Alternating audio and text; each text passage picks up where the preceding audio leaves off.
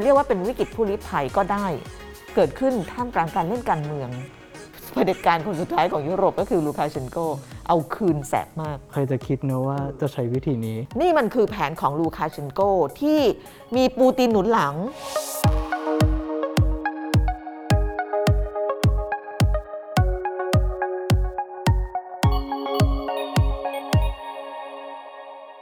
วัสดีครับสวัสดีค่ะ ขอต้อนรับเข้าสู่ตัวต่อตัวกับกรุณาบัวคำศรีอยู่กับผมตัวลิตเติ้ลและตัวพี่นาครับ กลับมาแล้ว วันนี้แต่งตัวสบายๆนั่งก็สบายขออนุญาต แล้วก็ขออภัยเพราะว่าเอาขาพับแบบนี้เนื่องจากโซฟาเนี่ยมันสูงแล้วขาเราสั้น มันสูงเนอะไม่ใช่ว่าเราออขาเหนื่อยสั้นใช่เดินจนสภาพว่าจะเลื้อยอย่างเงี้ยสองแบบแต่ว่าการแต่งตัวไม่เป็นอุปสรรคต่อการเม้าท์วันนี้เม้าท์เรื่องอะไรคะ วันนี้เม้าท์เรื่องแขกรับเชิญเจ้าเดิมของเราลูคาเชนโกอีกแล้ว มาออีกแล้วเหรอ ลุงลูคาเชนโก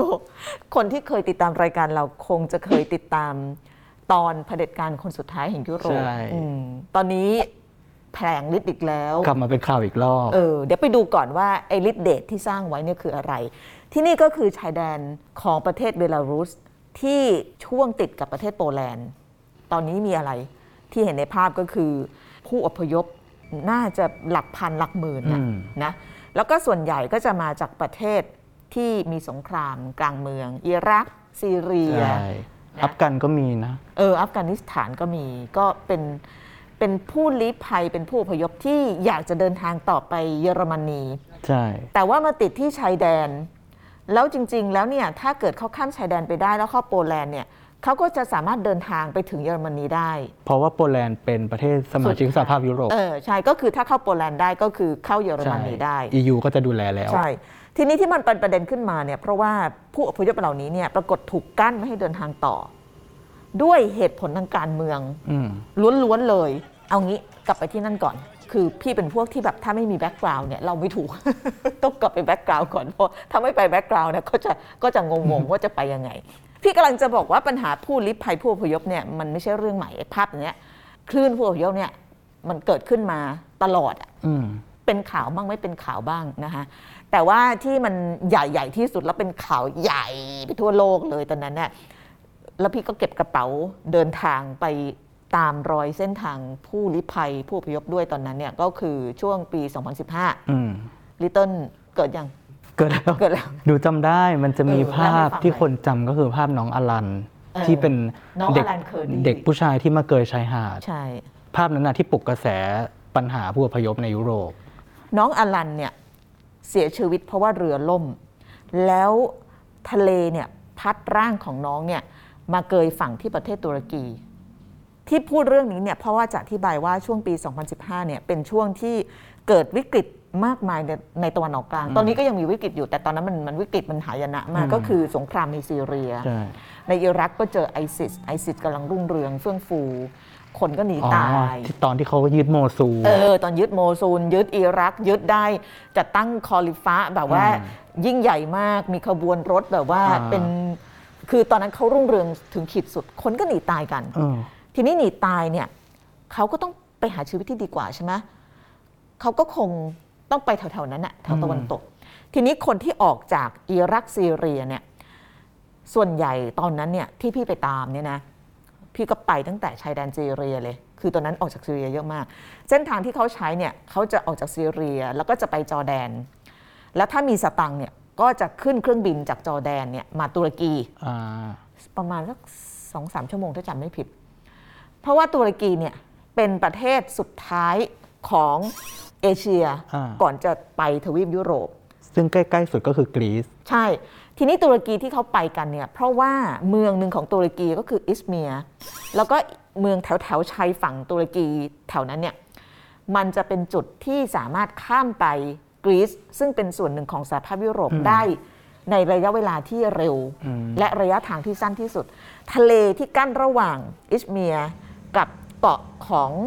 กรีซอย่างเช่นคอสเลสบอสอะไรพวกเนี้ยมันจะใช้เวลานั่งเรือประมาณ พี่ตอนพี่นั่งไปประมาณชั่วโมงกว่าๆอืมแต่ถ้านั่งเรือยางก็อาจจะ 3 4 ชั่วโมงตอนนั้นพี่นั่งเรือมีเครื่องไป เพราะฉะนั้นคนก็จะใช้เส้นทางเนี้ยก็คือทำยังไงก็ได้ให้ไปถึงตุรกี ให้ไปถึงเมืองชายฝั่งอย่างอิสเมียร์เนี่ยเราก็จะมีพวกค้ามนุษย์น่ะมาเก็บค่าหัว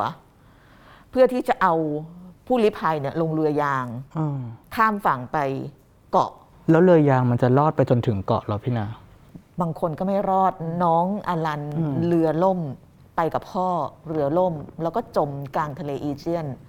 เพราะว่าทะเลมันก็คลื่นแรงคือพี่ไปมันก็วันนั้นคลื่นสงบสงบชนิดก็แทบอ้วกอะ่ะอืมเออเพราะว่ามันมันมันแล้วเราปั่นจำป่วยได้ว่าเรือลำหนึ่งเนี่ยบรรจุคนเยอะมากนะเยอะมาก คือแน่นจน คือตอนนั้นตอนที่พี่ไปทำข่าวเนี่ยนะ คือพี่ก็ตามตั้งแต่ชายแดนซีเรียไปจอร์แดน คนที่ติดอยู่จอร์แดนก็เยอะที่แบบไปต่อไม่ได้ แต่คนไปต่อได้ก็ไปตุรกีพี่ก็ตามไป แล้วก็จากอิสตันบูลก็นั่งเครื่องไปอิสเมียร์แล้วก็ไปเจอผู้ลี้ภัยเยอะมาก ตอนนั้นนะเยอะแบบเยอะจริง ๆ แบบ คือมันมันแบบมันโอเวอร์เวมมากอะมันเห็นแล้วแบบโหมันขึ้นมนุษย์มันขนาดนี้เชียวเหรออืมแล้วก็เขาก็จะขึ้นเรือตอนกลางคืนกัน แล้วก็จะมีในหน้าเก็บคนละ 2,500 ดอลลาร์เออ ลิตเติ้ลมา3คนมีเด็กมีอะไรด้วยเด็กลดให้ครึ่งราคาอะไรเงี้ยแล้วก็เอาใส่เรือยางไปตอนกลางคืนเรือยางก็จุไป 40-50 คน นั่งกันแน่นๆเลยนั่นกันจำได้นั้นแล้วก็ปล่อยลงทะเลอีเจียนไป แล้วก็ใครรอดตายก็ไปถึงฝั่งกรีซแล้วพี่ก็ข้ามเรือเนี่ยไม่ได้ไปเรือยางนะ เพราะว่ากลัวข้ามไปรอพวกผู้ลี้ภัยอะที่เกาะเลสบอสของกรีซกับเกาะคอสอ่าแล้วก็จะภาพที่เราจำได้คือเรือยางก็ ก็ลอยลอยลอยมาอ่าแล้วก็อาสาสมัครก็จะลงไปช่วยดึงเข้ามาอ่าแล้วก็จะเอาผ้าห่มผ้าห่มไปให้ผู้อพยพเพราะว่ามันหนาวมากอืมเอออันนั้นอะคือคือสิ่งที่เกิดขึ้น ที่เล่ามาซะยาวเนี่ยกำลังจะบอกว่า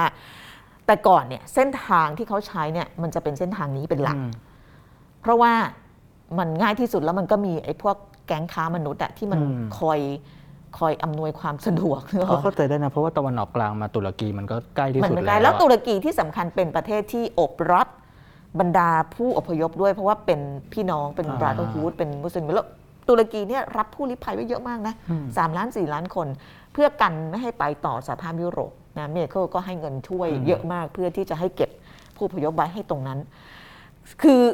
อันนั้นน่ะคือเหตุการณ์ที่มันเกิดขึ้นตอนปี 2015 ใช่ไหมปรากฏว่า ในวันนี้เนี่ยเขาไม่ได้ใช้เส้นทางนั้นกันเท่าไหร่แล้วอ่าเออแต่ว่าบางส่วนเนี่ยมาใช้เส้นทางไอ้ที่เราเห็นกันเนี่ยที่มาแออัดยัดเยียดอยู่ชายแดนตรงโปแลนด์เนี่ยอืมก็คือคนเหล่านี้เนี่ยมาเพราะว่าถูกโน้มน้าวให้มาอืม ตามหรือข่าวว่านะ ถูกหลอกก็มีนะ ถูกหลอกก็มีอย่างเช่นถูกหลอกว่าโปแลนด์เปิดชายแดนเข้าไปได้เลย เออ คนก็เชื่อก็กรูกันไป แต่ปรากฏพอไปถึงไม่ได้เปิดแถมมีรั้วลวดหนามด้วย อืมทีนี้ที่บอกว่ามันเป็นเรื่องการเมืองเนี่ยเพราะว่าผู้นำของเบลารุสเนี่ยก็คืออเล็กซานเดอร์ลูคาเชนโกเนี่ยนางก็แค้นสหภาพยุโรป ถ้าจำกันได้เมื่อปีที่แล้วเราก็ทำข่าวกันเยอะใช่ไหมที่นางชนะเลือกตั้ง ถล่มทลาย ถล่มทลายแต่คนมันก็บอกว่าค้านสายตา เพราะว่าฉันไม่ได้เลือกเธอ เธออยู่มา 20 กว่าปีแล้วฉันไม่เอาแล้วฉันเบื่อเธอแล้ว ฉันไม่ได้โหวตให้เธอ แต่นางก็ชนะอืม เออพอนางชนะปรากฏว่าประชาชนก็ไม่พอใจเนาะลงมาใช่ประท้วงเป็นแสนแล้วก็ทำข่าวเยอะช่วงนั้น แล้วสหภาพยุโรปก็คว่ำบาตร เพราะว่านางใช้กำลังปราบปรามประชาชนจำได้ไหมที่นางขึ้นไอเฮลิคอปเตอร์ แล้วก็ถือไรเฟิลอะ โชว์อะโชว์มาดเข้ม เออมาดเข้มแล้วก็มีพวกเด็กๆออกไปประท้วงกันเยอะ แล้วก็จะมีชายชุดดำอะไปจับเด็กขึ้นรถตู้ใช่ใช่ เออจำได้แล้วก็ไหม ตำรวจเบลารุสเนี่ยทุบก็ทุบจริงๆนะเออทุบแหลกเลย ใช่ใช่ทีนี้เบลารุสเนี่ยไม่ได้เป็นส่วนหนึ่งของสหภาพยุโรปคือไม่ได้เป็นสมาชิก EU อืม แต่ว่าอยู่ในทวีปยุโรป เพราะฉะนั้นมันก็เหมือนกับว่ายุสหภาพยุโรปก็มองว่าเอ้ยสิ่งนี้มันไม่ควรจะเกิดขึ้นในทวีปอันซีวิไลซ์ของเรา อืม มันไม่ใช่จารีตที่เรายึดถือ สิ่งที่ลูคาลูคาเชนโกทำไปทุบตีประชาชนไปละเมิดสิทธิมนุษยชนแบบนั้นเนี่ยมันต่อหน้าต่อตาแบบนั้นเนี่ยมันเป็นเรื่องที่ยอมรับไม่ได้ ก็เลยคว่ำบาตรแล้วนางสนไหมนางก็แค้นไงลูคาเชนโกเออแค้นมาจนปีดีเออแล้วก็ได้คือเขาบอกว่ามันเป็นกลยุทธ์แบบใหม่ที่ลูคาเชนโกเนี่ยใช้ผู้อพยพเป็นเครื่องมือ ด้วยการสนับสนุนให้ผู้อพยพเนี่ยผ่านเบลารุสเข้าไปในสหภาพยุโรป แล้วสนับสนุนยังไงอะ ที่หนูเห็นนะ ในคลิปที่เป็นอยู่ในทวิตเตอร์นะพี่นา เจ้าหน้าที่เบลารุสที่อยู่ตรงชายแดนเนี่ยเอาบันไดมาพาดอืมให้ผู้อพยพเนี่ยปีนรั้วข้ามไปเออหรือบางทีก็เหมือนที่บอกไปตอนแรกว่า มีการปล่อยข่าวลือว่าโปแลนด์เปิดชายแดนเออมาเส้นทางนี้ง่ายที่สุดเข้า EU ได้เร็วที่สุด คือจริง ๆ แล้วเท่าที่ตามข่าวมันทำแบบเป็นระบบมากเลยนะอืมเริ่มตั้งแต่เรื่องวีซ่าเลยอะคือ เมื่อคืนวานเพื่อนพี่ที่อยู่โมซุนเพิ่งเขียนมาเขาถามพี่ว่าเออยูเป็นยังไงบ้าง พี่ก็บอกว่าก็โอเค แต่เบื่อมากไม่ได้เดินทางอืมแล้วเขาเขียนตอบมาไงรู้ว่า เดี๋ยวให้อ่านก็ได้เขาบอกว่าเออยูยังโชคดีนะ ที่ยูยังมีโอกาสจะเดินทางอะถ้าเกิด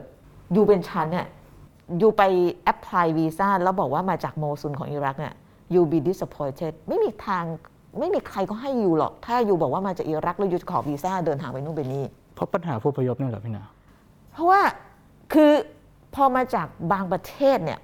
ที่มีสงครามกลางเมืองคนก็จะเริ่มตั้งสงสัยว่าเออจะอยู่แล้วจะเข้ามาแล้วจะออกไปเป้าวะอะไรอย่างเงี้ยหรือจะมาเป็นโรบินฮูดอะไรอย่างเงี้ยใช่ไหมเพราะฉะนั้นประเทศต่างๆ เนี่ยเขาก็จะรู้สึกว่าแบบถ้ามาจากเนี่ยถ้าไม่ได้เป็นนักธุรกิจใหญ่โตอะไรมากมายเนี่ย ขอวีซ่ายากมากอืมยากมาก เหมือนเราช่วงหนึ่งที่ขอวีซ่าเข้าประเทศอะไรยากๆอะ่ะเพราะว่าอาจจะมีไปทำ อะไรไม่ดีไว้อย่างเงี้ยก็จะมีการเขาเรียกว่า discriminate พอสมควรแล้วเพื่อนพี่ก็บอกว่าเนี่ยกู๊ดลักเลยถ้าเกิดยูบอกว่ายูมาจากอิรักแล้วยูได้วีซ่าทีนี้ไอ้ตรงเนี้ยแหละคือช่องว่างที่ลูคาเชนโกเนี่ยเอามาใช้ เพราะว่านางก็สั่งให้สถานทูตเบลารุสในหลายประเทศอะออกวีซ่าอ๋อให้ผู้อพยพเหล่านี้ อย่างเช่น ถ้าพี่เป็นคนซีเรีย แล้วพี่เดินทางมาถึงชายแดนได้ เข้ามาจอร์แดนได้อ่าแล้วในจอร์แดนมีสถานทูตของเบลารุสเนี่ยพี่ไปขอเนี่ยพี่เข้าได้เลยอืมมันขอไม่ยาก คือ The Guardian เขาบอกเลยว่าเนี่ยมันเป็นวิธีการของลูคาเชนโกในการอำนวยความสะดวก ให้คนที่อยากจะมาที่เบลารุสคืออยากจะเข้าเยอรมนีเข้าสหภาพยุโรปเนี่ยให้มากองกันตรงนี้นะจ๊ะด้วยการให้วีซ่า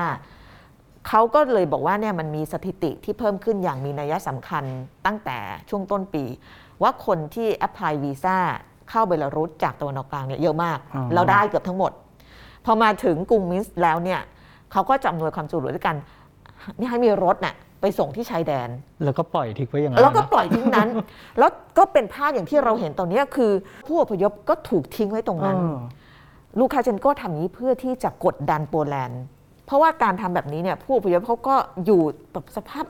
อากาศมันหนาวจัดมากอะใช่เพราะมันเป็นป่าตรงนั้นมันเป็นป่าคือไม่ต้องเป็นป่าก็หนาวชิบหายแถวนั้นทำไมเดี๋ยวนี้พี่พูดชิบหายปล่อยมากเลย Hello. Hello. We are not from police, okay? Don't worry. Yeah. How are you? Hello. Hello. Two people or more? ยุโรปตะวันออกมันหนาวมาก พี่เคยไปยูเครนนะ โอ้ไม่คอสแบบว่า ฉันอยากไปแบบอยู่ทะเลทรายโกบีอะไรอย่างเงี้ย แล้วเขาน่าสงสารนะ เพราะว่าจะไปโปแลนด์ต่อก็ไปไม่ได้ เออจะกลับบ้านก็กลับไม่ได้ ใช่ ก็คือถูกทิ้งไว้กลางทางอย่างนั้นเลย ทีนี้คน desperate อะเขาอยากจะไปต่อเขาก็ไปพังรั้วไปพยายามทุกทางเพื่อที่จะเข้าไป แล้วโปแลนด์ทำยังไงอะจะไปทุบตีเขาก็ไม่ได้ มันขัดจารีตมันขัดขัด norm ของเรา เพราะฉะนั้นมันก็เกิดความตึงเครียดตามแนวชายแดน ซึ่งนายกรัฐมนตรีโปแลนด์ก็ออกมาแถลงเลยบอกว่า นี่มันคือแผนของลูคาเชนโกที่มีปูตินหนุนหลัง เพื่อที่จะบ่อนทำลายความมั่นคงของโปแลนด์ซึ่งเป็นสมาชิกของสหภาพยุโรป คือก่อกวนอะก็เขาพี่น้องกันอยู่พี่นาเออเขาซีกันนี่ปล่อยเสียงสัมภาษณ์ก็ได้เดี๋ยวหาว่าพี่โมเออเนี่ยนายกโปแลนด์ออกมาพูดอะฟังเสียงสัมภาษณ์ก่อน Szanowna Pani Marszałek, Wysoka Izbo. Y, Na początek chciałbym, imperialna, neoimperialna polityka Rosji postępuje. Widzimy to bardzo dokładnie. I mogę Państwu powiedzieć, że gdyby nie te zabezpieczenia, อันเนี้ยเขาบอกเลยว่าปูตินอยู่เบื้องหลัง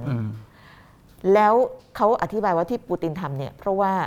ปูตินต้องการให้รัสเซียมีที่มีทางบนเวทีโลกให้มากขึ้น เหมือนกับจะเอา empire กลับมา เพราะว่า เอ่อเบลารุสก็เคยเป็นส่วนหนึ่งของสหภาพโซเวียตใช่ไหม